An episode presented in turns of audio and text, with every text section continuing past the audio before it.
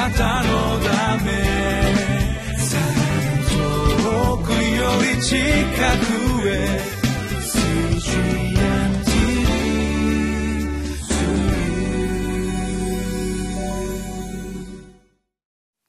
皆さんこんにちは。ミッションエドクリスチャンフェローシップの牧師関根和夫です。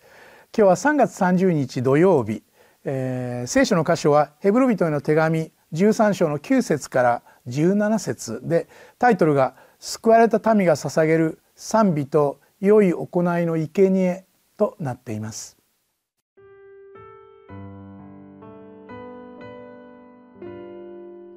ヘブル人への手紙13章9節から17節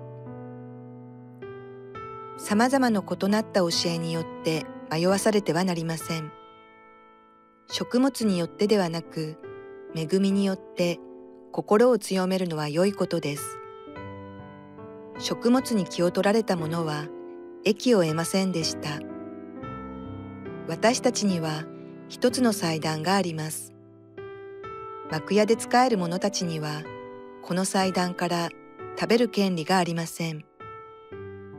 動物の血は罪のための供え物として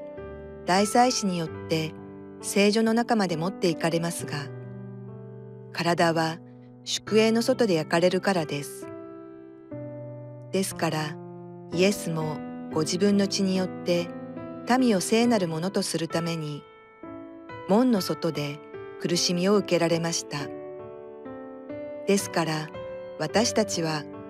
キリストの恥ずかしめを身に負って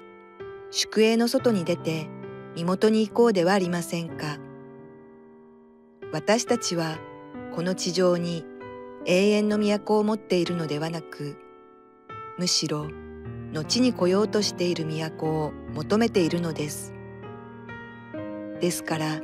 私たちはキリストを通して賛美の生贄すなわち皆をたたえる唇の果実を神に絶えず捧げようではありませんか。善を行うことと持ち物を人に分けることと怠ってはいけません。神はこのような生贄を喜ばれるからです。あなた方の指導者たちの言うことを聞き、また服従しなさい。この人々は神に弁明するものであって、あなた方の魂のために見張りをしているのです。ですから、この人たちが喜んでそのことをし、嘆いてすることにならないようにしなさい。そうでないと、あなた方の益にならないからです。ヘブル人の手紙13章の9節から17節まであのこの箇所には副題が2つ書かれていて私たちの祭壇というのと神が喜ばれる生贄という、えー、段落になってるんですけれどもおそらくその宗教的な儀式の中で何か私たちが救われるために何かを捧げたりとか特別なものを食べなければいけないとか特別なものを食べてはいけないとかそういうふうなものというのはきっとそのその時代その周辺の人たちの中にはさまざまな形があったんだと思うんですね。でそれによってこうちょっと迷う人たちっていたかもしれないですね私たちも何か特別な祭壇を作らなければいけないのではないかとか私たちも何かこう清められるために何か食べなければいけないのではないかとかこれは食べてはいけないのではないかとかそういう思いで悩む人って結構いたのかもしれません。でそういうことに対してあの心配しないようにということがまあここで語られてるわけですね。で罪のための、えー、備え物としてはもうすでに主イエス・キリストが捧げてくださったから大丈夫だぞとこう言うんですね。えー、罪に対しての捧げ物に関して言えば全く心配ないもうすでに私は何一つする必要はない救いはイエス・キリストが全部用意してくださったと。ただ私たちが生きていく中で神神と共に生きていく中で神に対して感謝を捧げる神に対して喜びのなんか表明をするその言い方は大事だということがここで語られてるんですね。でこう書いてあります。ですから私たちはキリストの恥ずかしみを身に負って宿営の外に出て身元に行こうではありませんか。私たちはこの地上に永遠の都を持っているのではなくむしろ後に来ようとしている都を求めていると今この地上における生活が全てではないやがて来たるべき神の御国が待っていると、えー、そしてそこに至る道ですけれどですから私たちはキリストを通して賛美の生贄すなわち皆をたたえる唇の果実を神に絶えず捧げようではありませんか。善を行うことと持ち物を人に分けることと怠ってはいけません。神はこのような生贄を喜ばれるからですとあります。まあここにあるその生贄という言葉ですけどもこれはあの、えー、礼拝という言葉と同じなんですよね。えー、ですからうん具体的に神の国を求めて生きるというその生き方をしようとする時賛美を捧げるという賛美を通して神を礼拝するという生き方、えー、まあ神に捧げるという表現がありますね。えー、皆をたたえる唇の果実を神に絶えず捧げようではありませんか。ね。あのー、神様に賛美を捧げること、まあ、礼拝具体的に賛美という形での礼拝、まあ、これは祈りという形での礼拝も含まれているでしょうね賛美も祈りを通しての賛美というのもあると思いますね。あるいは実際に音楽を通しての賛美というのもあると思います。それを神に捧げようそれは神が喜んでくださる捧げ物だと、ね、神に対する礼拝まあ供え物だということですね。そしてまた同時に善を行うことこれもまたこれもまた神に対する礼拝の一つの形だと善を行うこと具体的に良いと思われる事柄ですね。えー、兄弟愛を持って互いに愛し合うとか旅人をもてなすとか弱い人の立場に立って弱い人を助けるとかあるいは不貧困を避けるとか金銭を追い求めないとかそういう良い行いそれらのことごとに心を止めながら生きていこうではないかとそれは神に対しての素晴らしい礼拝の姿勢だということですね。そしてまた同時に持ち物を人に分けることを怠ってはいけません。とこある。自分の持っているものを分かち合っていく。これをどうぞと分かち合っていく。でイエス様の言葉の中に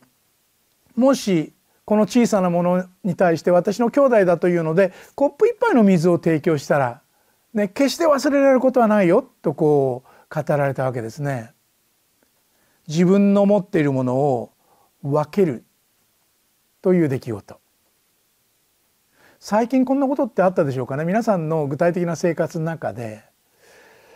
なんかこう本当に神様のことに感謝を覚えて神様に感謝を捧げる。イエス様ありがとうございます。イエス様感謝します。そういう時間を持ったことがあったでしょうか？あるいは具体的にそうだ。今日は具体的にこういう生き方をしてみよう。今日は一日こういうことに気をつけて生きていこう。そんな意識で一日一日を生きたことがあったでしょうか。あるいはまたそうだこれがあの人に届けよう。そうだこの挨拶をあの人に送ろう。そんなふうに分かち合うというつまり自分のためだけではなくて他の人の祝福を考えながら生きるということのために時間を取ったことがあったでしょうか。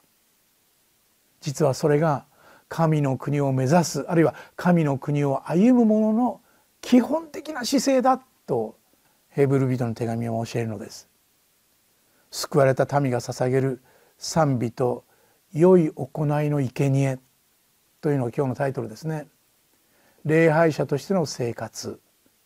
修道者といいますかねとしての生活それは賛美と良い行いと分かち合いによって実践されていくべきものだと。結構はっきりしてますよねそうするとね。自分のことで考える。自分が良ければそれで良いというわけではない。自分が恵まれればそれで良いというわけではない。自分がその聖書的にね知識を蓄えればそれで良いということじゃないんですよね。もちろんそれは大事なことではありますけれども神様との関わりの中で賛美をすることで本当に喜びが心の中にあふれてそして自分の生き方の中にこう姿勢を正す姿勢と分かち合いながら生きていこうという優しい姿勢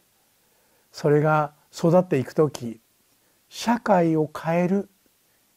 生き方につながっていくのだと思います。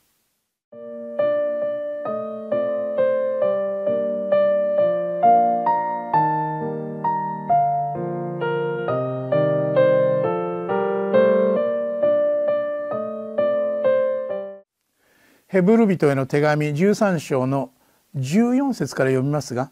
私たちはこの地上に永遠の都を持っているのでもなく持っているのではなくむしろ後に来ようとしている都を求めているのです。ですから私たちはキリストを通して賛美の生贄すなわち皆をたたえる唇の果実を神に絶えず捧げようではありませんか。善を行うことと持ち物を人に分けることと怠ってはいけません。神はこのような生贄を喜ばれるからです。神が何を喜ばれるかって書いてありますからこれやっていくしかないですよね。ええ。このことに心を向けてやっていくしかないですよ。そしてそのために備えられている指導者がいるのだということも最後に書かれていてあなた方の指導者たちの言うことを聞きまた服従しなさいとこうあるんですね。人の意見を聞きながら教えられるということを大事にしながら慎み深く生きていくように。これすごく大事なバランスだと思いますね。そして互いが教え合っていくことが重要なことなのだと思います。そこに私たちの成長がありそこに私たちの歩むべき形というのがあるように思います。一言お祈りしましょう。恵み深い天の父なる神様私たちがどう生きていったらよいのかを教えてくださって感謝しますどうぞその線に沿って神の国を目指しあるいは神の民としてしっかりと生きていくことができるように礼拝者としての心がけをしっかり保ちあなたの民としての役割を果たしながら生きていけるように導いてください。主イエス・キリストの皆によってお祈りします。アーメンあなたのため近くへ